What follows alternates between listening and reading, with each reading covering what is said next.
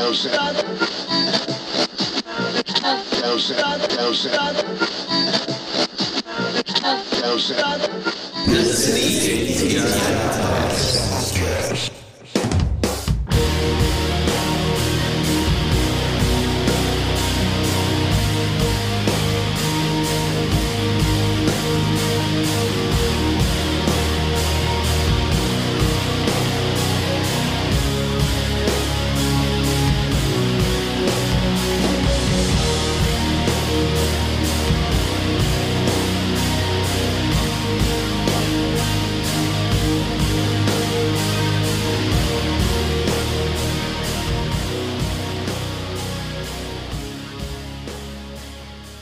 everyone, welcome back to the ATI podcast.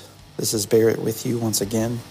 We are excited to bring you an STL-based makeup effects artist, as well as mask maker, Logan Cole.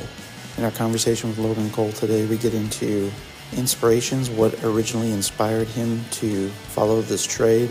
We also get into some of his favorite artists in the field, who are in turn inspirations as well. We also discuss at length some of the more current makeup effects artists that inspire Logan, as well as some work in film more recently that we enjoyed. So we're going to get right into it today. Will you all please welcome to the ATI podcast, Mr. Logan Cole. Hey, this is Josh from ATI Podcast. For show updates and news about the podcast, follow us on social media. You can follow us on Facebook at facebook.com/ATI Podcast 22, on Twitter at podcast_ATI, on Instagram at the ATI Podcast, on TikTok at ATI Podcast. DMs are always welcome. Have a question for the show? You can always email us at atipodcastquestions@gmail.com. Stay safe out there. Welcome back to the ATI Podcast, everybody. We're happy to have you here. Barrett Lewis with you on the call as usual. Josh Welch to my side. Hello, hello. And we got a very special guest this week, Logan Cole.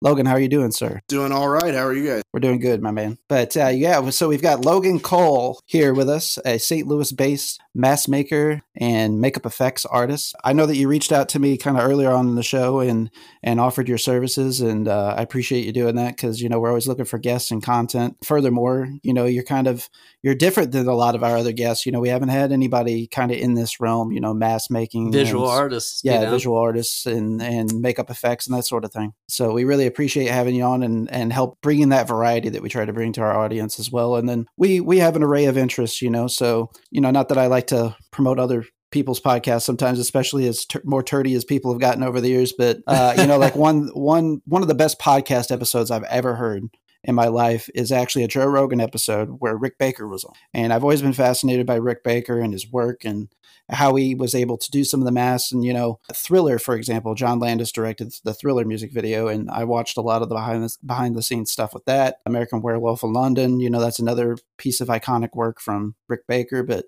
you know, those were kind of my early fascinations, in particular with, you know, makeup and special effects and mask making. And then, of course, the old Universal movies. What got you into mask making and that sort of thing? Well, it's funny because it's actually very, very similar to that. There are kind of two movies that I consider really instrumental in me being interested in this even a little bit. The first one was the 1941 Wolfman from Universal. Absolutely. And had been interested in those movies even as a very, very young kid. In fact, like the first VHS, I'll say, that I spent my allowance money on was the Wolfman. Oh, nice. Hell yeah. Nothing wrong with that, dude. I probably spent mine on something way more embarrassing. Yeah. As a very young kid, my fascination with that movie and the rest of the Universal monster movies was I was never really scared of them. I was more amazed that they could find actors that looked like that. It's like, how do you find somebody that looks like Frankenstein's monster? And, you know, how do you find somebody that can turn into the Wolfman? And my dad kind of sat me down and was like, you're not a very smart person. He didn't say that. He said, actually, it's basically like a really, really high quality Halloween costume. Right. That was sort of the way he explained it to me. My, you know, 4-year-old brain understood it, was that it was essentially a really, really high quality Halloween costume. What that sparked in me was you don't have to buy Halloween costumes at the store. So for the next several years, my goal became every Halloween, I wanted a homemade Halloween costume, and my parents would indulge me in that, and they would help me make it. I would help them make it because I was a little kid, but I would tell them what I wanted and tell them kind of my ideas for things, and they would go, yeah, that could work, or let's try this because what you've come up with is not structurally sound and is going to fall apart if you take two steps in it. So for the next few years, that was kind of what I did. And as I got older, I got more involved in making my own Halloween costumes. And then when I was 12 years old, I was actually up late with my dad again, watching the, what do they call it? The AMC Fear Fridays thing that they used to do. Yeah. Oh, yeah. They played An American Werewolf in London, and I saw that, and I saw the transformation sequence, and I was absolutely floored. Yeah. My dad is a huge science fiction and horror fan, and he had a bunch of back issues of Fangoria from back in the 80s. He had some Cinefex magazines and some stuff. You know, he dug those out, and he let me read them, and that's where I learned about Rick Baker and Tom Savini and Stan Winston, Dick Smith, and people like that. At that point, realized that it was actually a career that you could have and you could do all year round, and you didn't have to save it up for, you know, one night in October. Right. Right. Absolutely. That's awesome, dude. That's cool. It's connected to, like, even to your childhood. You've been doing it since you were a little kid. So that's awesome, man. It's cool that you followed something that you were infatuated from when you were a kid. You know what I mean? Yeah. And you talking about some of your early interests as well. And you originally thinking that, you know, they found actors that look like that. It's funny that you mentioned that, because I know with like some of the Wolfman type stuff that I saw when I was younger, it was real close to, you know, things like the Ripley's Believe It or Not type stuff, Guinness World Book of Records, those type of collections. And then like as cable programming expanded, they would have shows like introspective pieces or like, for example, they came across like the Caveman Brothers. Mm-hmm. And years later, Geico would, you know, make a character of them and be a part of their marketing blitzes and everything else. But there was literally, you know, folks with genetic dispositions. I believe that they were middle America or perhaps from South America, if memory serves me correct, but it was actually brothers who had a genetic disposition that caused them to have very hairy features throughout their body. And I thought, well, that's probably how they made those movies. So it's funny that you had that thought, because that was, you know, and whenever you see the original, you know, Wolfman from 1941 that you mentioned earlier, there's a very similar look there, actually. Mm. So I could see that as a kid for sure. Yeah, they've got that kind of hypertrichosis look to them, where it's just mostly fur and very little prosthetic work that's making them look. Well, in fact, honestly, the prosthetic that I love Jack Pierce's work, but the prosthetic that he gave Lon Chaney Jr. for the Wolfman makes him look a little more like a feral hog than a werewolf. I love the makeup, but it definitely does look a little more piggy than wolfy. Yeah. I'm sure that you saw whenever they tried to, I guess, reboot the Wolfman as part of Universal's need for rebooting everything, I guess, with Benicio Del Toro. I'm sorry. Anthony Hopkins. Yeah. I actually thought it was all right. You know, it definitely could have been better, but I was happy to see that they did take some more practical approaches with some of the makeup and effects. And Rick Baker did the makeup for that film. He, in fact, I believe, as the story goes, he said that he would do it for free if they weren't going to hire him because of his fee, because he just wanted to work on that movie so bad. Right, yeah. One of my favorite behind-the-scenes stories from that movie, which I believe he actually mentions on that Joe Rogan podcast, it's from his book Metamorphosis, which, shameless plug for somebody else, if you're into that, you should check out Metamorphosis if you haven't. He talked about having a fight with some of the money people behind the Wolfman reboot, and they were looking through his budget, and they said, you know, why the hell are you spending thousands of dollars on hair? And he just looked over and he pointed at the logo for the movie, and he said, he's a Wolfman. If you don't have hair, he's the man. Yeah, exactly. Right. Like, it seems so obvious, but, you know, the studios have just gotten so accustomed to everything becoming CGI'd as well, you know, so like... Yeah. You know, and in some respects, yes, it is a cost-cutting measure. And yes, there's a lot of things that you can do with computers nowadays that you couldn't, you know, even 10 years ago, 15 years ago, certainly not 1941. But CGI, though, man, it will ruin some characters, especially werewolves. So. Like, like Underworld's a prime example of that. You know what I mean? Like, that's such a great movie, but the CGI work with the lichens is what kills it, in my opinion. And it's especially... like very, very obvious when you compare it to the really, really nice suit work that's in that movie. Right, yeah, the costume department kills it. Right, they don't mesh well. I will say this, as far as CGI and werewolves, this may surprise some people, but I'm not totally against CGI. I don't hate it. I think it's a tool, and I think if you use it correctly, it can be really good. One of the best Wolfman designs came from a frankly not very good movie, and it was a pretty solid blend of CG and practical effects, and that was Skinwalkers. Yeah.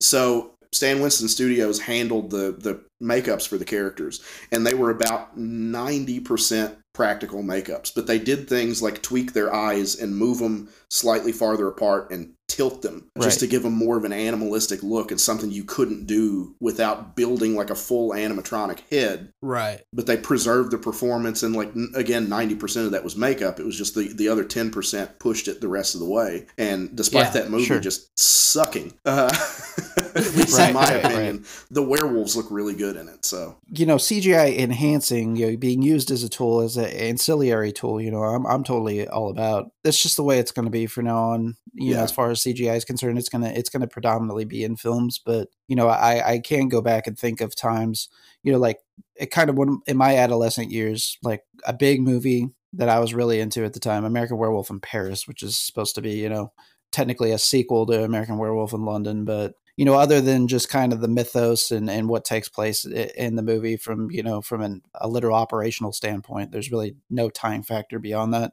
It was semi-popular, but the werewolf in that is just so cheese-tastic, you know, and the CGI work. But you have to think about the times, too. You're talking mid-late 90s, you know. Teen Wolf looking. Actually, this is going to surprise a lot of people, especially your previous guest, Doug Wicker. I don't hate that movie. I think it's a fun, cheesy movie. Like, it's not going to win any awards. But I will tell you this. So you said that it is not connected to An American Werewolf in London aside from the premise, the general premise. There is actually one connection, and that is that Seraphine's mom is Alex Price from the first movie. Oh, I didn't know that. Wow. They don't make a big deal of it, and it's really only something you would know if you're a super nerd and have, like, read, you know, breakdowns of what's supposed to happen in the movie. They were supposed to make it clearer, but the idea was that Alex from the first movie is the ghost that shows up in Seraphine's house at that one point, that Seraphine is David's daughter, and that's why she's a werewolf. I gotcha. The thing that grates me about that movie that I just cannot stand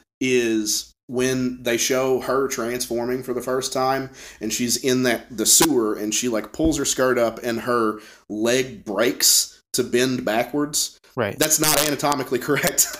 Right. I know I'm going to argue about anatomical accuracy in werewolves, but werewolves, that weird backwards bending leg that dogs have that they usually give werewolves, it's not backwards bending.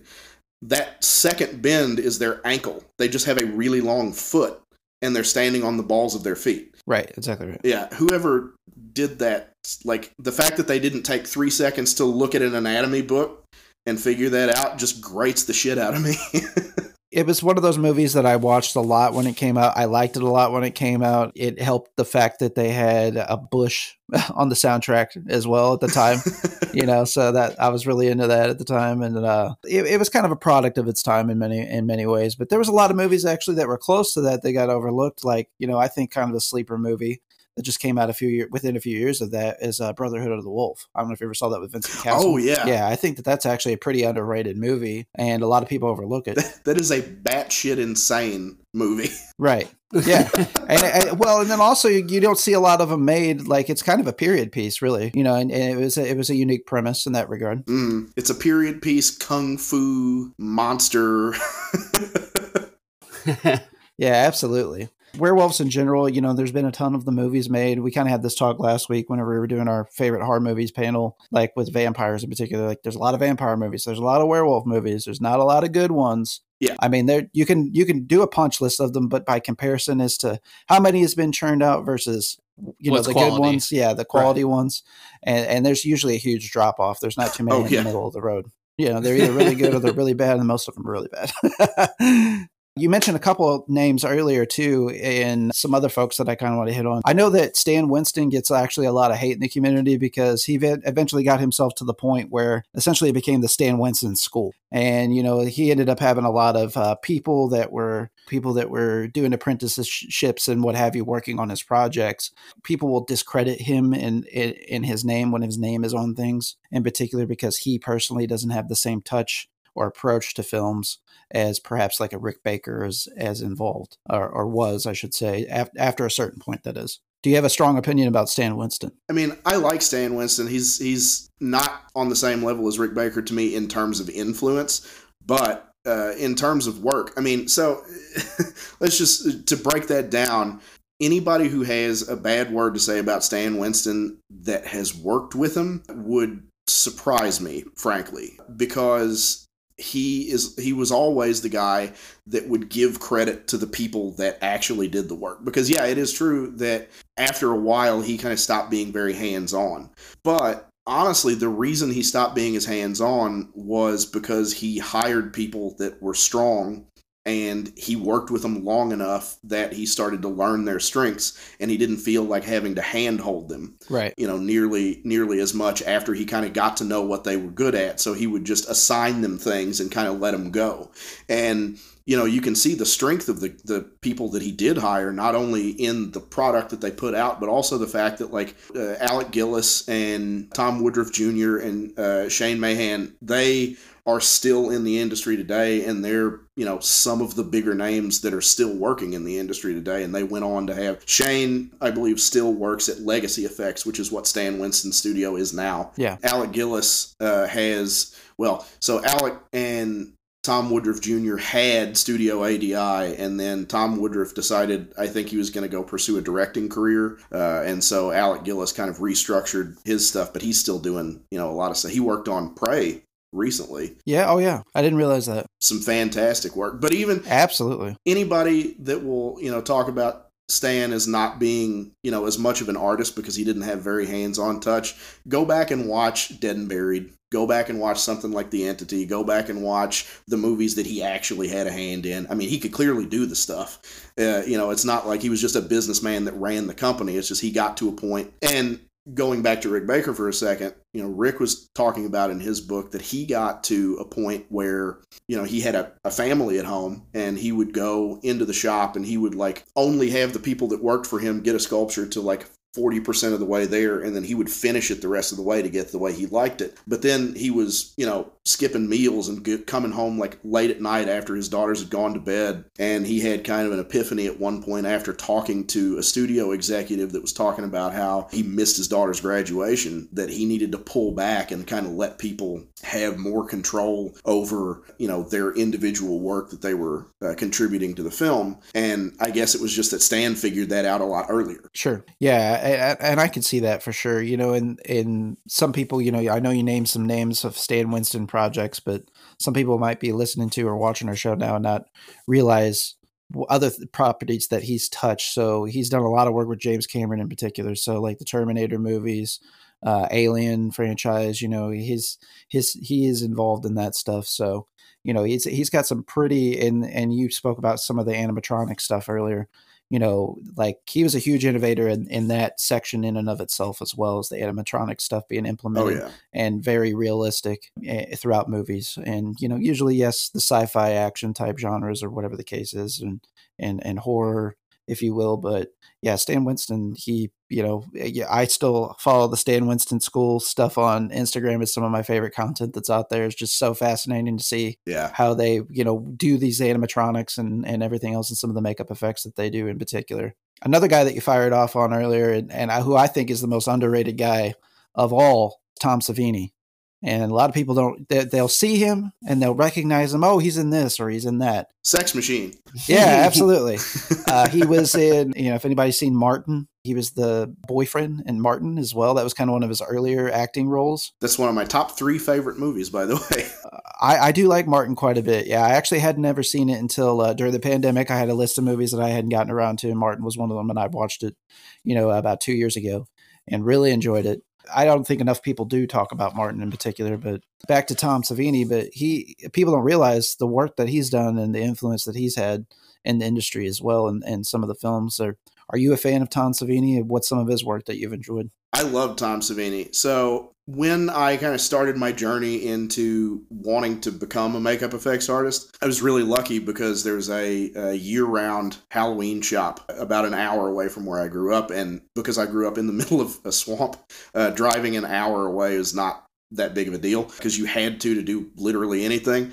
They carried Tom Savini's Grand Illusions book 1 and 2. So those were the first books that I snapped up about makeup effects. And they were the first books that really kind of gave me a peek into what it was like to work on a film. Just from reading those books, got a huge appreciation from Tom Savini for Tom Savini. I don't think he appreciates my work. I don't think he knows who I am. You never know, maybe. Yeah, well, you never know.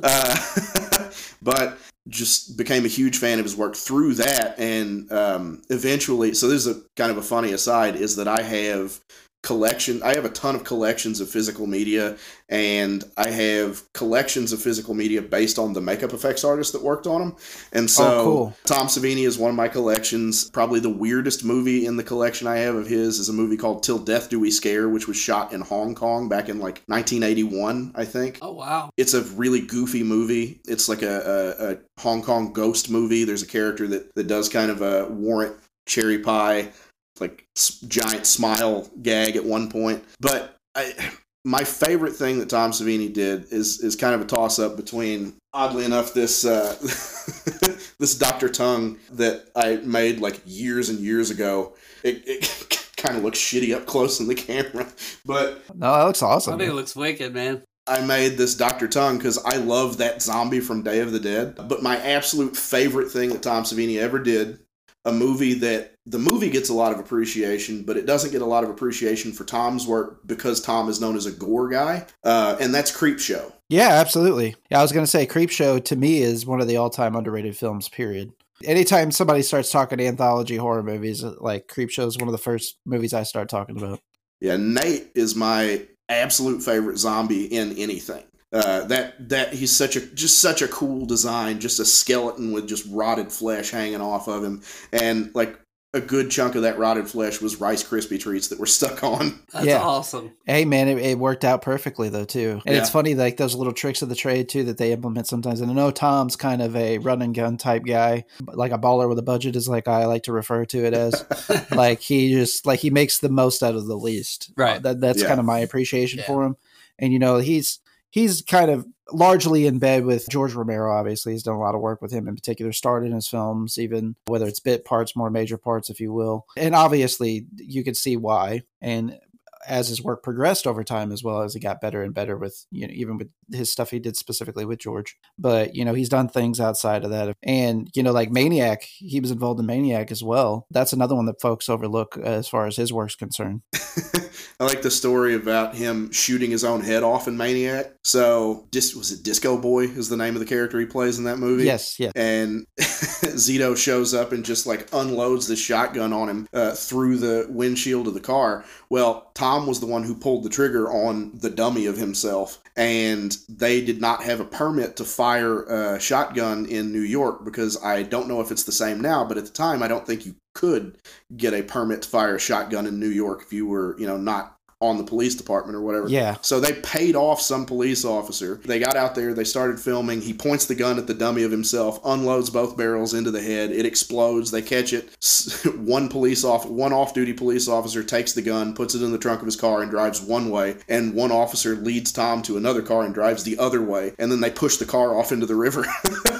That's hilarious. That's genius. Yeah, that's amazing, man. Especially in New York, it's really hard to get permits to do things, you know, and this is going to tie Tom into some other parts of his work that people don't realize that he's involved with. But I'm a big fan of professional wrestling. Sometimes we have some professional wrestling centric episodes and what have you, but Tom's actually really good friends with Bray Wyatt, Wyndham Rotunda, and he actually did the Fiend mask for Bray Wyatt, which is a fantastic mask and menacing as hell. So here's a funny thing about that. I don't know if this is like a true thing. It's a suspicion that I have. I think it's a pretty good bet to make, but I would love to ask Tom Savini. If I had one question to ask him, it would be this, and it would be kind of a dumb question to blow if you only had one question to ask Tom Savini. But I would ask him if I'm right about this. So I was watching a makeup video from the late 80s, early 90s. So there's a very famous video of Tom Savini talking about makeup effects. It's like a 20-minute clip. I think John Russo was the one that directed it. And it's just him talking about like working on the movie Heartstopper and a couple of other things that he did in the early 90s, late 80s. And you can get that on a DVD. And it also has another thing that John Russo either produced or shot or something that is Dick Smith doing kind of out of the kit makeups on some kid. Because at the time that was always the setup, is like the neighbor kid would wander over and want you to do makeups on him. That's hilarious. But he does this sunburnt vampire makeup, and I swear to you, it is the Fiend mask. I have to check that out. Like, it is the coloration, the way the mouth looks, like everything about it. If you stop it at a certain point before he's completely finished with the makeup, it's the Fiend mask. I'll see if I can dig up the picture and I'll send it to you and you guys can post it. That'd be cool. Yeah, absolutely. And I know Tom Savini would have seen that, so. And it might have even been like a subliminal thing where, you know, he saw it at one time and it just worked. I mean, you got to think a guy like that, what hasn't he seen, right? Yeah. In the business for real? But I always just took it as, you know, some play off of like the Joker. So like there's a series, and I used to collect comic books quite a bit as well. There's a Greg Capullo, Scott Snyder series, kind of ties in close to like the Court of the Owl stuff. But whenever they did a Batman reboot about 10 years ago, there is a version of the Joker where he actually has a like peeled skin face as his mask. Yeah. And it looks very similar to that. So I always just assumed that might've been a part of the inspiration, but again, it's Tom Savini. What hasn't he seen? But yeah, I always took it as that being kind of the springboard point. Yeah. Speaking of that Joker in particular, have you ever seen Rick Baker's makeup of that Joker? I have not. I have not either.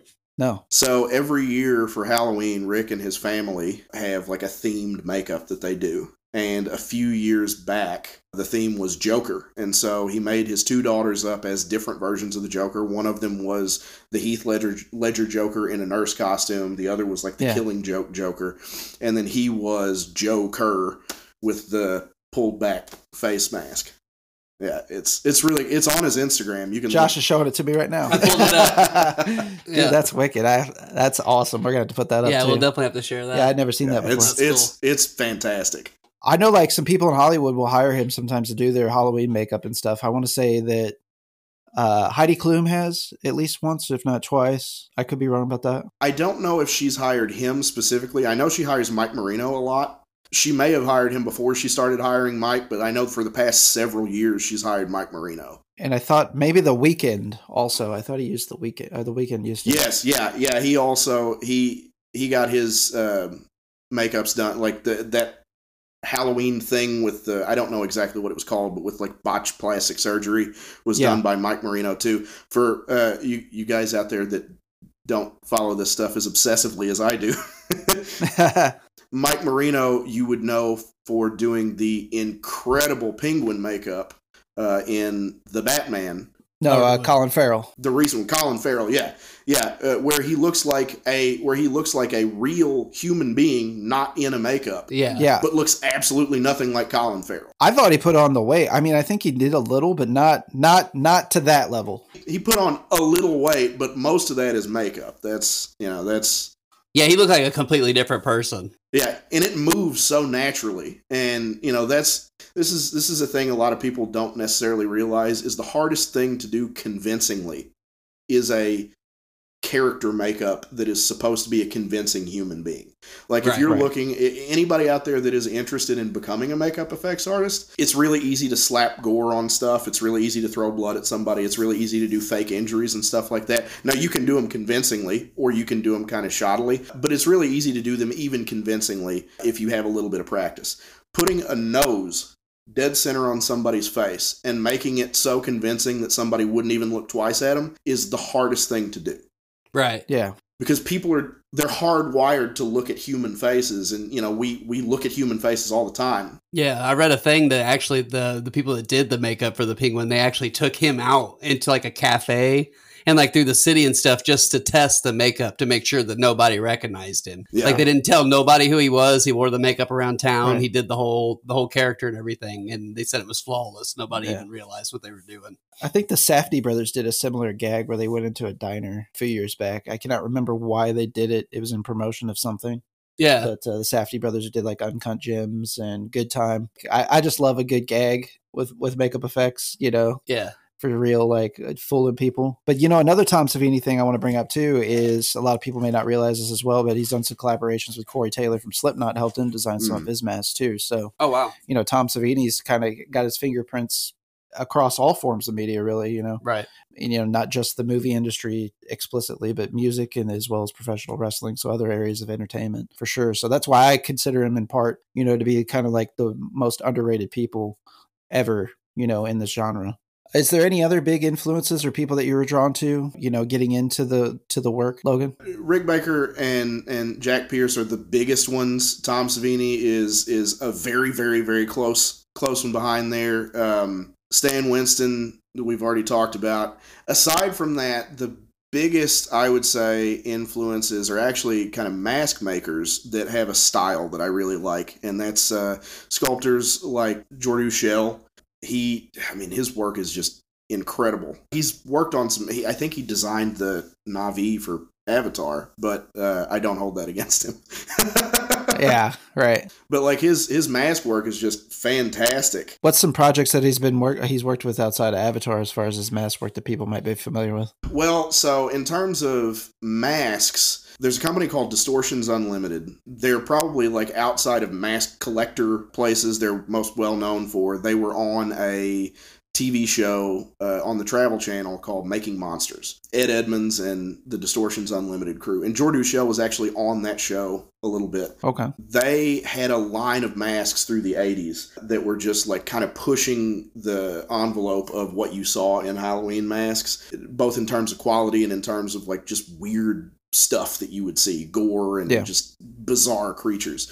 And so Jordi did a bunch of tribute, I wouldn't really call them tribute masks because they were for Distortions, but basically he went through their back catalog and he re-sculpted all of their original masks. I don't know if he did all of them, but he resculpted a bunch of their original masks to like a much higher quality, and those were like recently re-released. He does a lot of portraiture work and a lot of like commission work and stuff. But he's worked on a bunch of different movies as well. He did, I believe, some concept work for Hellboy, the Guillermo del Toro Hellboy. The one that matters.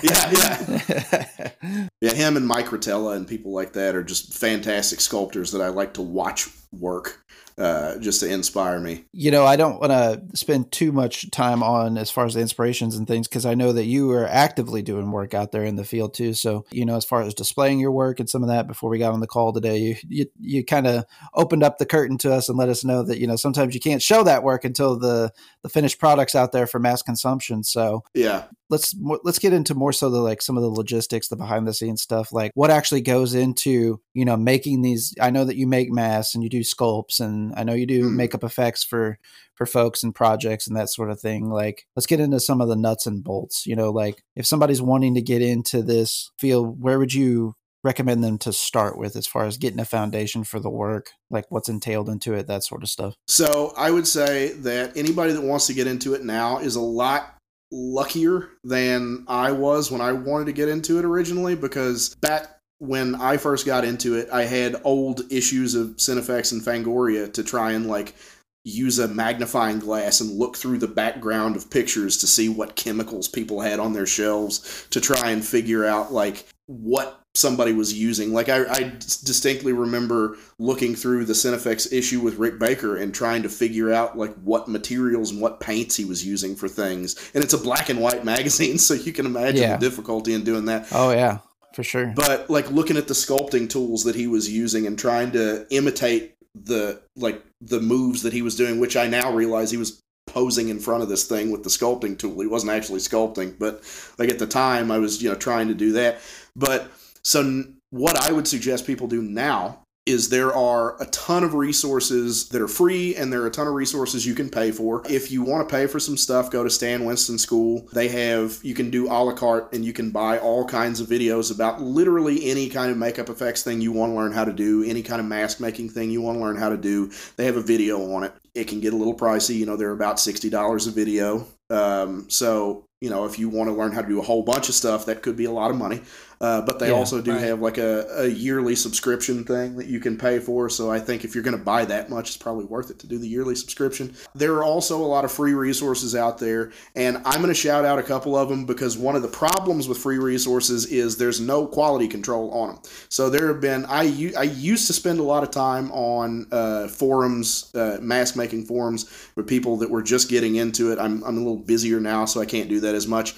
But I used to spend a lot of time on those forums, and people would say, I tried this and it didn't work, and you know, you dig into it and it's like they tried it because they watched some dumbass's video that themselves don't actually know what they're doing, right. And if you don't know what you're doing, you don't know what to look for in a video as a marker for quality. Right. Videos that I can channels that I can vouch for in terms of them being good resources is Distortions Unlimited's channel actually has on YouTube. They have a series of videos called Monster Lab, and Ed Edmonds takes you through sculpting a monster mask, making a mold of a monster mask, casting it in latex, how to paint it, how to finish it, all that stuff. And each of the videos is like an hour long roundabout. So, I mean, he goes in depth and doesn't really cut out a ton of stuff except for like time drying. And there's another channel called Stilt Beast Studios. Stilt Beast is all one word. And it's run by a guy named Alan Hops. And he is the I think his title is creative director for Dark Hour Haunted House in Plano, Texas. And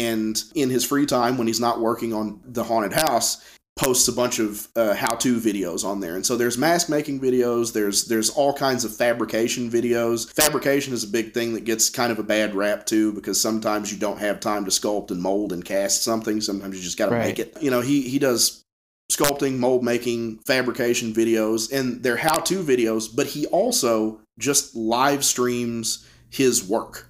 So sometimes he'll just set up the camera in the shop and you can watch him for 3 hours sculpting on a mask or making a mold or casting multiple masks and pulling them and painting them. So it's a great resource in terms of... Especially if you want to get in the weeds, and learn the craft. Yeah, but it's an even better resource because not only do you get to see like the edited videos that explain how he does it, but you also get to see real time how long this shit actually takes. And that's something people really don't necessarily have the greatest grasp on if they're diving headfirst into this and have never done it, is you're going to spend a lot of time waiting around on stuff to dry. Yeah. So his live stream videos do a really good job of conveying that. And also, since they're live streams, if you catch him whenever he goes live, you can ask him questions, and it can be related to whatever he's doing, or it can be like, hey, I have this idea for a costume or a mask or whatever. How would you go about that? You know, sometimes I disagree with the answers that he gives, but I don't think they're bad answers. It's just not necessarily the way I would tackle the problem. The answers are typically good and well thought out and will get you to a result that's at least, you know, an approximation of what you're looking for, regardless of skill level. So I think he's a really good resource. Another thing that I don't want to gloss over is fabrication too. Like, you know, that's a different aspect of the game as well. And I'm sure that a lot of that has changed over the years too, with advancements of technology, you know. I don't know if this is something that you've noticed directly. Are you seeing a lot of, and it has to be going on, and I can't say that I personally have seen a lot of it, but 3D printing, I would imagine, has changed the game there too, and perhaps made things easier, more accessible. Have you noticed much of an influence in the game, you know, that being implemented in particular? Absolutely. It's really good for a few key things. One of them is rapid prototyping for anything, especially if it's a fairly low resolution of something that you're looking to create. You can give somebody a three-dimensional example of it, even if it's not as high resolution as the finished product is going to be. Another thing is making like internal mechanics for creature suits. So, you know, if you have like a monster head and it has like all these different lip movements and eyebrow movements and stuff like that, you have to build an understructure that will do those movements. And to make those understructures, like if you do it the traditional way, not involving 3D printing, it's a lot of, it's kind of a pain in the ass, frankly, but a lot of busy work. Yeah. But designing it in, you know, a CAD software and then printing it is a lot easier, even if you have to make a mold of that and then cast it in something a little more resilient than whatever resin you're printing in. It takes way less time than claying up the inside of your mold and then fiberglassing that and taking it out and cutting it out and attaching all your pivot points and running all your conduit and stuff. And it's a lot faster. And then the third thing that happens with it a lot is some people are actually printing, they'll sculpt a mask in ZBrush or whatever, and then they will invert it and print an inverted print that is their negative mold. So they can take this inverted print and pour material into it and then pull it out, and they've got a mask and they never have to make a mold. That's pretty genius. I'm sure that there's people that kind of with the old school thought like that's cheating though too, right? I mean, is there some controversy there? I don't personally feel that way. There are people that feel that way. I'm not one of them, although I'm also not somebody who uses 3D printing in my process, frankly, because I just don't like it. Yeah, sure. I'm fine with the end result, but I do this because it's a thing that I enjoy to do. And so as much of a hassle as it is to, like I said, clay up a mold and do the fiberglass work on the inside of it and stuff, I would rather do that than sit and click on a computer for, you know, a couple of hours. It's part of the passion. Yeah. I will say though, I have seen, like, I'm a big Star Wars fan. I follow a lot of like cosplayers and stuff for Star Wars, and they print some incredible sets of armor and stuff. Oh yeah. 3D printers with that stuff. I'm like, holy crap. Definitely. Hard edge sculptures like that, it's honestly like the smartest way to go, because it's very difficult to get that look without a lot of effort any other way. Right. Yeah. And then certainly, I guess the big thing that we haven't addressed here too, and good for you bringing up the point, Josh, is cosplay, and is the fact that, you know, when it comes to 3D printing in particular, it definitely makes it more achievable for folks to do. Yeah. Because there's a lot of, you know, at-home software, there's machines out there nowadays, the household machines that you can buy. Just, so, you know, there's a certain level of a Cricut machine that you can buy, for example, that does some 3D printing features and that sort of stuff. You can go online and purchase prints. Like, you know, you can find geniuses that can make these awesome sculptures online and just purchase their prints and, you know, print it. You know, it's cool. So outside of looking in magazines back in the day for yourself and trying to see what kind of chemistry they had working on the shelves and shit, what are some other things that you did to kind of fine tune your crafts and so on and so forth over time? I mean, I just did it. You know, I had a lot of these misconceptions about things, and I tried them out and they didn't work, and I did some more research and I tried out some more stuff, and really and truly that's it. Like, since I was 12, 13 years old, on my back porch when I was, I think, 13 years old, I had a skull that I had stuck down on a stick. It was actually a forensic skull. It was meant for like forensic reconstruction. It was like a CSI thing that you could buy at the Discovery store or whatever. And so I took that skull and I wrapped it in aluminum foil and I made like a werewolf snout, and I covered that in fiberglass, and I got fiberglass resin all over the dryer. And I that dryer, nobody that I know still lives in that house, but that dryer I'm sure still has fiberglass resin on it.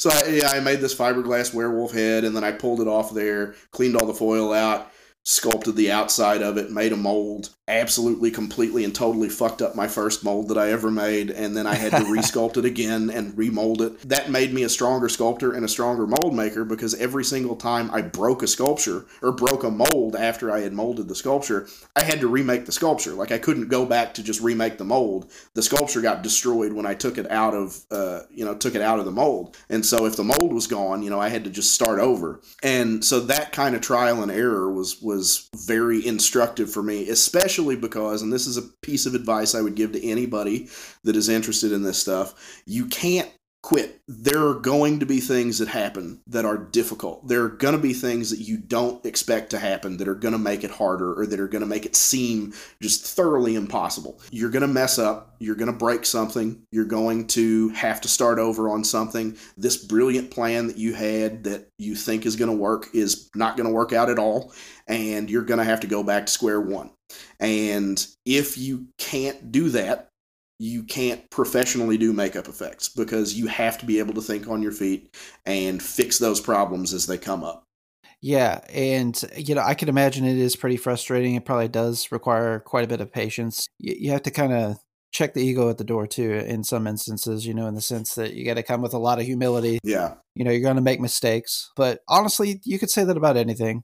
Kind of more my background's being a musician. So, you know, there's plenty of times that I've sat in the room and I might've been the best musician, but there's more times that I sat in the room and I was the worst musician. So, you know, you can get humbled real quick. Yeah. So it's just another one of those things that, and certainly some of the things that you've highlighted already in our conversation, there are resources out there to help you become a better makeup effects artist, mask maker, sculptor, you know, whatever the case is. There are resources now that the example that you just used, for example, you know, just because you have to start at ground zero, there might be an opportunity for you to actually learn there and how to more efficiently do the work. Nowadays, there's just like so many resources that kids, you know, I'm in my mid to late 30s now, but I say kids, but they don't know a reality outside of this. Like everything's at your fingertips, like literally anything that you want to know. I even have a hard time like remembering like, oh, I can just say, hey Siri or hey Alexa, or just Google something, you know, like I'm like, still, there's this part of me, this innate primitive part of me that thinks that I just have to figure it out myself. I need to take the rock and bang it against the stick. You need to go find the bookshelf, get the encyclopedia the encyclopedia. Yeah. Whatever it's called. Encyclopedia Britannica or whatever. Yeah. But yeah, you know, there are so many resources out there. So people, even if you don't have the patience, you know, there is a resource somewhere. Yeah, for sure. And I will say for people that are worried that they don't have the patience, most of the people that know me would say that I'm one of the least patient people that they know. It's just, you know, if you have an interest or a passion in something, you kind of have to practice patience. Well, sure, that. Absolutely. And I think if there is a passion or an interest that innately you start to learn to have that. I want to get into some of the, you know, I know you got a lot of work posted up on Instagram in particular. So I've seen some various masks and sculpts and things that you've been working on over time. And again, I know back to earlier, you can only put out so much right now too, depending on what you're working on and what's been released and so on and so forth. You know, what are some of your more prized pieces of work that you can flaunt for us?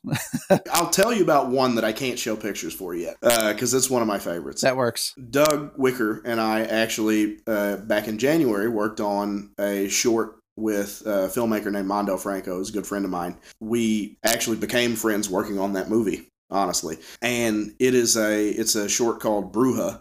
And I won't describe too much of what happens in it, but there's some subliminal creature stuff that happens in there. And the creature that I sculpted for those subliminal shots is one of my favorite creatures, not just design-wise, but also because she's actually a miniature. Oh, okay. Because we didn't want to spend a ton of money on it, so she's just kind of a subliminal thing that happens sometimes, and so she doesn't have any context for her size anywhere, so you could make her any size you wanted. But she's one of my favorite creatures, and I can't wait for everybody to be able to see her, because she's one of those things that I've kind of privately shown off to some people that is just one of my favorite pieces of work. There's a mask that I did for a company called Nightmare Shop, and they're defunct now. You guys talked about them with Andy a couple weeks ago, actually, I think. Sure did. Unfortunately, they're not around anymore, but they had a mascot character named Meltdown the Clown, and he was like a toxic waste clown. I met those guys at Late Night Grindhouse, and we got to talking about working on a mask for their company, and that mask turned into several masks. But the first one I did for him was Meltdown. I sculpted a little maquette that was about that big to just kind of show him what I was thinking, because the design that they had for the clown, it was a really cool illustration. But if you don't design something assuming that it's going to occupy physical space, it doesn't necessarily obey the laws of physics. So there was a lot of stuff in that illustration that couldn't actually be translated to reality. So I had to take it and do some sketches and do some like maquette sculpting for it, to show him what I was thinking and kind of proof of concept for him. And after they approved that, I sculpted, it's a huge mask. It's like, oh wow, this big. And it's one of my favorite sculptures I've ever done. I think the mask is really cool looking. Then, as far as effects, I won't say what movie this is in because I don't want to spoil anything. You know, you could watch this movie and still go in blind, pun intended. Oh, okay. But one of my favorite effects is there was a movie I worked on where I got to shove a corkscrew in somebody's eye. Oh, wow. That was one of my favorite effects because it's actually three effects. This is a thing people that aren't crazy people don't necessarily think about is that sometimes in order to get an effect, to sell an effect, you actually have to do it multiple ways. And so there's a shot where a character grabs a corkscrew, and this is just a little... You know, not that I'm an expert on this, far be it from me to, you know, claim to be that. But if you're going to do an effect, here's, in my opinion, the best way to do it. You have to have a prove it for everything involved in that effect. And that prove it is like, show that the person involved in it is a real person. Show that the weapon, for instance, in this case, the corkscrew, is a real weapon or a real object, and then have them interact with each other. Good example of that that's not mine is Tom Savini's axe to the face that he does in the first Friday the 13th movie. They prove that the axe is real by having it hit a light bulb that's swinging above. And you can obviously see that the actress is real because she's emoting and stuff. And then the way they got away with that effect and sold it is that in the shot where it hits her, it's a fake head and a real axe. And then the shot where she's sliding down the wall, it's her with a fake axe in her face. So the combination of those things makes it harder to tell as an audience kind of what you're going for. So this corkscrew gag, you see it go into her eye, and then you see like this corkscrew sticking out of their face, and then you see them having the corkscrew ripped out of their face and blood spraying everywhere. And so each of those three components was its own effect. I did a live cast of their face and did a clay pour in it and sculpted it so their eye was open, because when you take a life cast, you don't typically do it with somebody's eyes closed, or eyes open rather. Yeah, right. So I sculpted their eye open and made a latex duplicate of their face and painted it to look like their face and put in eyelashes and eyebrows and painted the eye and all that stuff. And then you actually see the corkscrew come into contact with that eyeball. Better get the shot right the first time too. It was good enough that like it would bounce back, so we could just reset it for... Oh, okay. Because we didn't get the shot right the first time. We actually didn't get the shot right the first three times. Yeah, dude, that'd be a pain in the ass to have to rebuild that every time. We didn't get the shot right the first three times, so we had to keep resetting it. But eventually we got it right. The second effect where they come up and you see the little thing sticking out of their, the corkscrew sticking out of their eye. The way we did that is I took that same life cast and I made a little plastic shell that fit over their eyelid. And that plastic shell had a corkscrew, a plastic corkscrew that I had made sticking out of the end of it. And it fit into a foam handle of the corkscrew that I had cast. And then I sculpted a prosthetic that was just their eyelid that fit over the top of that plastic plate.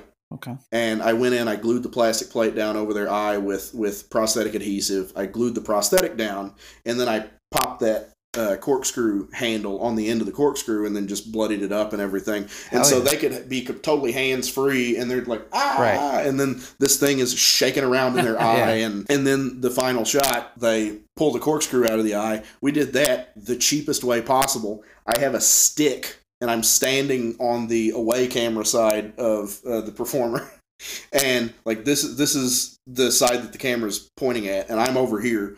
And I have this stick that has a tube that is run to a syringe filled with blood. And glued onto the side of the stick is a block of foam that the actual corkscrew is stuck in. And so we lined it up so it looked like it was sticking out of their face if you look in profile. Yeah, yeah. And the other actor reaches up, grabs the corkscrew, and pulls it out. And at that point, I hit the plunger, and the blood starts pouring out. Another fun aside about this is that we were shooting in a location where we didn't tell them we were shooting a horror movie. They were under the impression it was a romantic comedy. It was an Airbnb. Oh, that's hilarious. So we couldn't get blood on anything. And so I was really like underselling the amount of blood I was going to spray out of this thing because I was afraid I was going to get it all over the wallpaper. Yeah. And it goes... And it's just a little dribble that comes out. It's like a pathetic little bloop. Sad money shot. Yeah, and we tried it again. Like, I couldn't get an in-between. I was too afraid to go for it, and so it just keeps, you know. And this is one of the reasons that I can't hate on digital is because what ended up happening, I ended up watching the cut of the movie later, and it's like, wow, that blood looks amazing. How did we do that? And the director told me, he's like, it was digital. And I said, that's digital blood? Digital blood looks like shit. And how did we do that? This guy is like the best digital blood person I've ever seen. And so I found out what actually happened is they took the little dribbles of blood and they isolated them and just blew them up really big. There you go.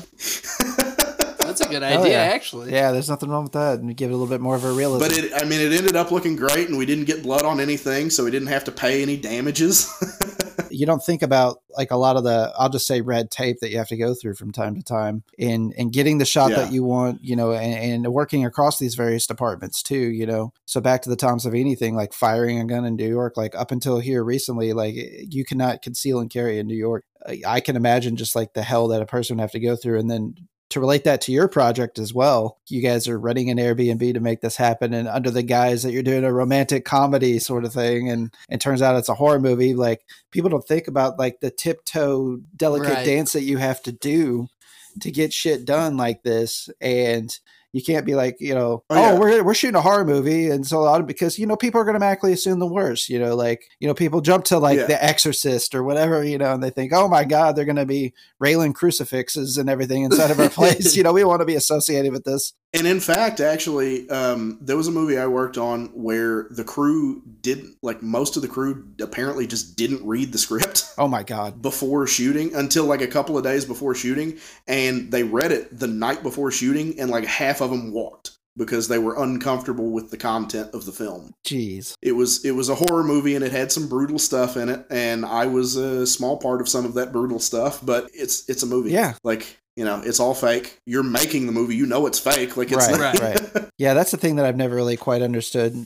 Now, contingent on what the I mean, there's, everybody has a threshold, if you will. Yeah. At the end of the day, yes, it's fake, and if you're taking on a job, this is where I kind of go back to it's on those people. They should have fucking read the script if they were going to take the job. Right. You know, exactly. They had plenty of time. That's kind of ridiculous that you just walk at the last minute. Yeah. It'd be one thing if there's like, you know, issues over pay or, you know, something like that, unforeseen, or a check didn't clear or whatever. Right. But when it comes to, you didn't read, that's on you. You didn't read the script. Yeah. Getting into some of your other projects as well. You know, I know we've kind of talked about some practical effect type stuff and mask making as well. You know, I know there's a lot that goes into mask making though, in particular, like certain latexes that you have to use outside of, you know, the molding that we've kind of hit on a little bit as well. And then of course, if you're incorporating hair or other, you know, wacky things when it comes to, you know, making a mask, you know, it really, at the end of the day, what is your end goal? What is the project? What are you working on? Can you talk a little bit about some of your more prized masks that you've worked on as well, and kind of what's went into that? Mask making is kind of funny. I used to really look down on mask making because my thought about mask making was it's what people do if they're not good enough to be makeup effects artists, because, you know, a mask is a static thing and it's not something that emotes like a makeup does. And I want to say, just to clarify, I don't think that anymore. And I don't think that anymore because mask making is a really fun art form that shares a lot of similarities to makeup effects in the execution of certain processes, but the end goal is different in a way. With makeup effects, you're either doing a gag of some kind, like, you know, a blood gag or an injury or something like that, or you are creating a character. With mask making, it's purely creating a character. And the thing that's different about mask making than makeup effects is that when you're creating a character for makeup effects, you're creating that character on top of somebody else, and you're bringing it to life in a way, and then somebody else, the performer underneath, is also bringing it to life in their own way. And so you're essentially collaboratively creating a character, and they're also collaborating with the screenwriter and cinematographer and director and all that to create this performance and create this character. When you sculpt a mask, when you make a mask, you're making that character yourself. You're the only person responsible for making that character. You give it its personality. You give it every aspect of it. It's not reliant on anybody else. So it is a very, like, it's a very purely creative art form for people that have to rely on collaboration for everything else. And don't get me wrong, collaboration is great and results in, like, some incredible stuff. Every single movie you've ever seen is a collaborative work between, you know, tons of people. Absolutely. That are doing a dance and making it work. But you know, at the end of the day, if you're a creative person, which some people might accuse me of being, then sometimes it's nice to be able to do that creative process from step one to the final step. And mask making gives you the ability to do that. And it also gives you kind of a neat thing to be able to just like hang up in your house and sure. show off to people. For sure. But yeah, it uses a lot of the same materials and uses a lot of the same methods. You sculpt a mask, you make a mold of a mask, you cast it up in either latex or silicone or neoprene or anything like that. You paint it. You want to paint them typically realistically, unless it's like a really weird fantasy character or sure. something like that. And, you know, when you're finishing the characters, you want to throw in these nice finishing touches to make it read realistically and read just like super creepy or whatever the character you're going for is. Sure. So, I mean, for me, like, there was a roundabout way of getting to your question, but my favorite masks that I've worked on, like I said, one of them is that Meltdown mask. I love that sculpture. One of them is a werewolf mask that I did a few years ago, and I don't know if you can tell, I really love werewolves. Sure. So you know, they're my favorite monster, and so it's hard for me to go a couple of years without sculpting a new werewolf thing of some kind. In fact, actually, I'm working on a new werewolf sculpture. I finished a new werewolf sculpture. I'm working on the castings for that presently. I'm kind of holding off because I'm working on some other stuff at the moment. But that werewolf mask I did a couple of years ago, I really love. I love the expression on it. I think it's kind of, the hairline reminds me of Oliver Reed from Curse of the Werewolf. Okay. So I'm kind of happy about that, even though that was a little bit of an accident. But I spent 8 hours hairing that thing. Oh my God. Yeah, that I could imagine that's a pretty like crazy part of the mask making process in and of itself too, especially with werewolves, is all that hair, man, that you have to weave in there. Yeah. Did you see Werewolf by Night by chance yet? I did. What'd you think of that? So Werewolf by Night is one of my favorite comic book characters of all time. I have a Marvel Comics Presents #2. Hell yeah. Which was Werewolf by Night's first appearance. I really, really dug that special. I've watched it twice already. I plan on watching it a couple of more times at least. I love the black and white aesthetic of it. Absolutely. I love the fact that a lot of the stuff in that was practical. K&B was the studio that did the practical werewolf suit, and also the Man Thing. What of Man Thing was practical. Some of them was digital replacement, but some of them was practical. They definitely had like a full-size stand-in that they used for at least lighting reference on that. Touched it up a bit with digital. But yeah, I really dug it. I thought it was just the right kind of level of camp. Definitely. I was worried a little based on some of the stuff that, like, once the reviews started coming out, they were all fantastic. But I'm like, once I heard they were making a Werewolf by Night thing, I was like digging through anything I could find to see if I could find anything about it, because they were keeping it really tight-lipped. Sure. Yeah. And I had heard a lot of people talking about it being overly campy. My opinion now is that the people that thought it was overly campy have never watched a horror movie older than like the 2000s. Yeah, right. So, right. Absolutely. I know. I agree with that. I don't know if you can see this now, but I've got a Dracula Prince of Darkness shirt on, or I guess since it's backwards, it's Alucard, Senric, something, blah, blah, blah, whatever. But, you know, Hammer horror is, I love Universal horror movies, but Hammer horror movies are also just fantastic. Also a little bit campy. Oh, definitely. Yeah, for sure. No, I mean, like, there's nothing wrong with a little bit of camp, especially in horror. Don't get me wrong. There's genres of horror that it's not called for, but yeah, especially if you're a historic horror fan. Again, getting back to some of the Universal movies, you know, kind of those iterations. There is a level of camp, and then even if you're like a 60s TV fan, 60s and 70s, like things like the Addams Family, the Munsters, you know, like that is strictly camp, you know. So I just don't understand how you could hate on it. But Werewolf by Night, it had a little bit, but it wasn't anything drastic. It was just the right measurement of camp in the sense that it made it not take itself too seriously. Yeah, they used it very sparingly, and they see what I was worried about is I don't even think I'd have minded if it had been a little bit campier, but it's part of a film series, and so you don't want to go too tonally inconsistent with the rest of the series. Right. So, you know, it was probably a good move, them pulling back on it as much as they did, but like I could have taken a little bit more, I think. But yeah, I loved it. I thought it was fantastic. The actor playing Gael Garcia Bernal, he's a great actor. You know, like I've seen more of his work like 20 years ago, you know, like Amona Perez and stuff like that. And Imatu Tambien. Yeah, yeah. You know, like he's excellent in those movies, but you know, he's excellent in this. And I'm really looking forward, you know, like the whole buddy cop dynamic almost between Man-Thing and the Werewolf by Night, you know, his character. Like, that was fantastic as well. Like, I really know that everybody walked away wanting more of that buddy dynamic, you know, on screen. So it was a case where they left you wanting more, but in a good way. And the thing that I think was kind of hopeful about that, again, because I don't know if this is clear, I have a little bit of an obsessive personality, but... You know, I was kind of worried whenever they cast Gael Garcia Bernal in that he was not going to do any more as the character, because, you know, he's a fairly, like, respected actor who does, like, stuff that's not Marvel movie. Yeah, usually art house type stuff. And, you know, he's a middle-aged actor now, you know, getting up there. But I saw him, like, on a red carpet interview, and he talked about, like, wanting to explore more about the character, and he seemed, like, genuinely very excited about it. So I feel like if a dude that caliber of an actor wants to work on a project and work on a character again, it's probably not the last we've seen of those characters. Right. And I thought it was really interesting, you know, who actually directed that as well. You know, yeah, normally Michael, I forget how you enunciate his last name, Giacchino.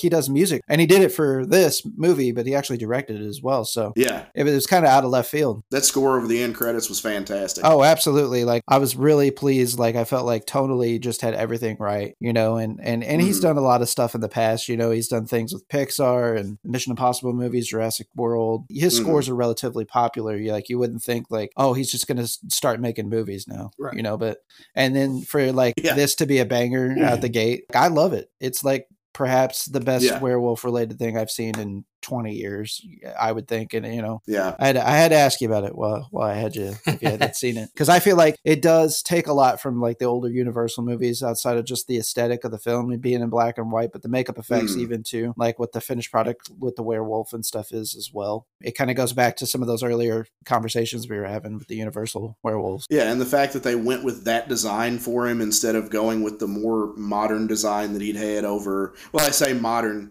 in the 80s, they redesigned him to look like Eddie Quist from The Howling. Yeah. And then, like, gradually over time, he sort of reverted back to looking like a Wolfman again. So, you know, that was nice to see that he basically was just straight up translated directly off of the page in terms of that, you know, short-snouted Wolfman look. Before we get you off here, Logan, I wanted to give you the opportunity to talk about anything more recently in film or television that you've enjoyed, have a real appreciation for, from either whether it's makeup effects or mask making and implementation and any type of work out there that you'd like to talk about. I mean, we've talked about some of the recent makeup effects stuff that I've really appreciated. Is Mike Marino's work is, I would say, probably some of the best character work that is being done today. He's a guy that if I see his company is working on anything, or I see his name come up in the credits of anything, I'm immediately interested in it, because I know that there's going to be some really, really compelling character makeups in there that are very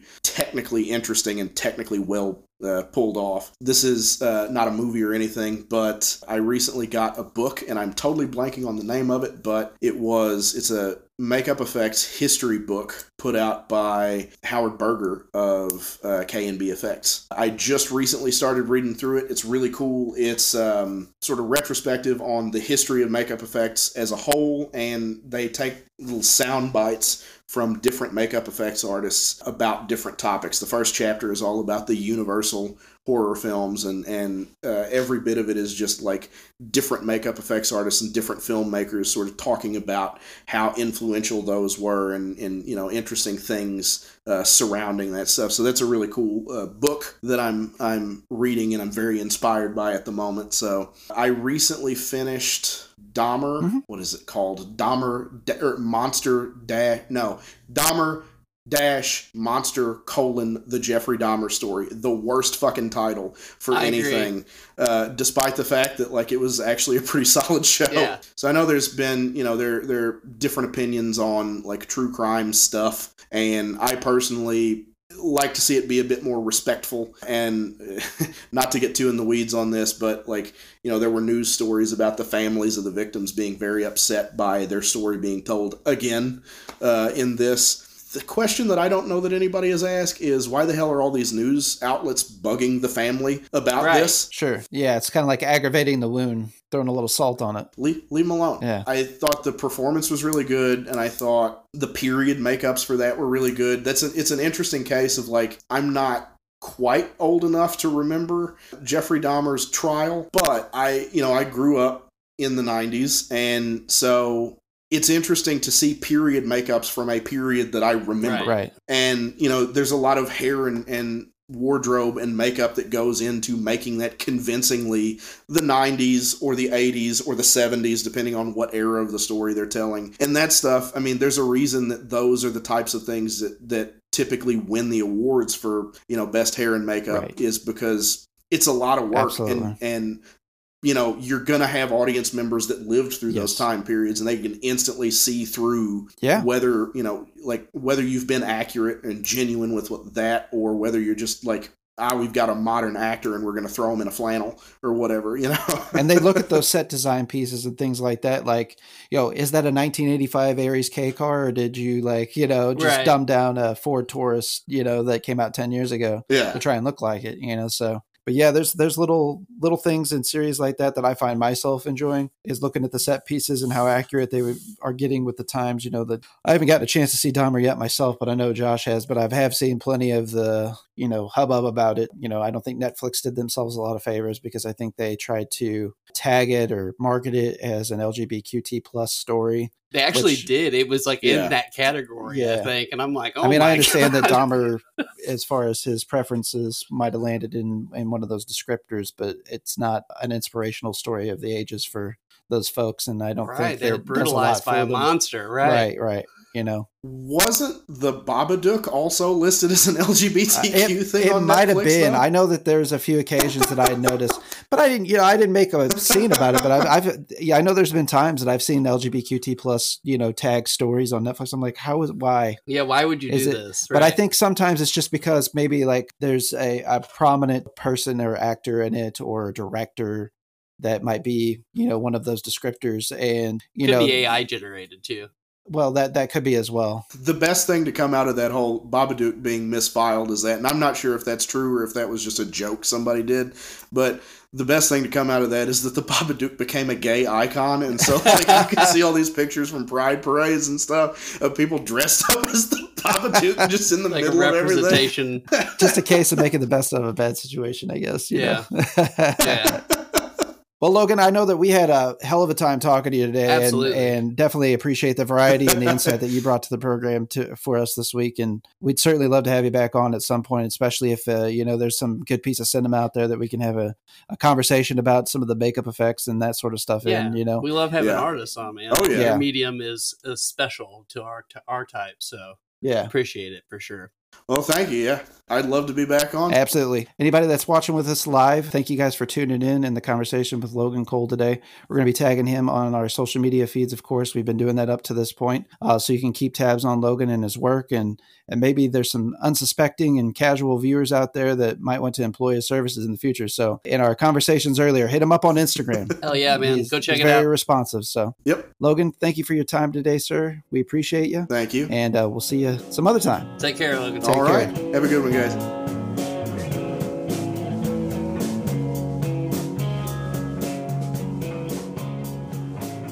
Thanks to our guest this week, Logan Cole. Be sure to check out Logan on Instagram. We have tagged his profile in this episode's information, as well as tagged Logan's Instagram profile on Instagram specifically. You can see it in our stories, as well as on our wall. Next week, we are bringing you guys horror stories from your bud tender. Friend of the show, Robert Scott, who has been a contributor on a couple different occasions. He had a submission for our Cato tribute episode. He as well had two hilarious submissions, 4th of July special. Robert Scott's going to come on. He is a bud tender by trade, so he has got some interesting stories for the podcast. We're going to get into things about the marijuana prohibition and cannabis prohibition over the years, and get into some funny stories. And we're also going to get a little historical with it and just have a good time. So if you guys are moderately interested in just kind of what the medical cannabis programs are offering out there. There's going to be a little bit of educational pieces, but we're actually having a conversation with somebody that actually works in the industry as well. So it's not all just fun and games. There's a little bit of a educational approach going to be taken, but totally lighthearted fare overall. So we look forward to you guys tuning in next week for episode 39 with Robert Scott and horror stories from your bud tender, keeping with the theme of Halloween and all things spooky in this spooky season. But this week, I'm at Barry Insane on Instagram and Twitter. Be sure to follow the ATI podcast across all social media to stay updated with the show and its ongoings. We will also, in the coming days, have a new episode drop for Waxing On with RJ. We've got episode 3 coming our way with myself, Barrett, as well as Ridge and Jake Jackson. That will be exclusively posted on our YouTube channel and shared across our social media platforms. So keep your ear to the ground for that. Good night and good luck. Y'all stay safe out there.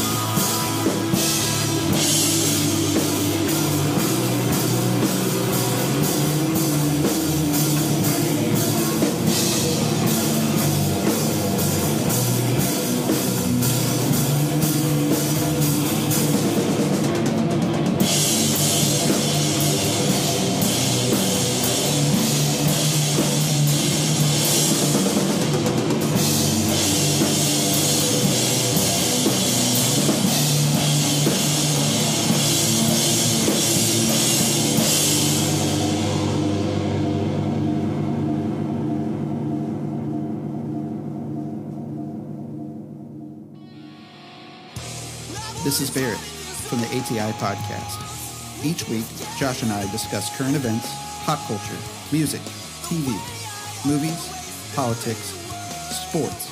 Nothing is out of bounds. You can also tune in to learn about rising artists, small businesses, whether it's music, graphic design, filmmaking, or even a brick-and-mortar mom-and-pop shop. We will be spotlighting folks and their endeavors. Listen to us on Spotify, Apple Podcasts, Google Podcasts, Amazon Music, Anchor, or anywhere you enjoy your podcasts. Just search ATI Podcast. We would like to thank you for your continued support, and as always, please stay safe out there.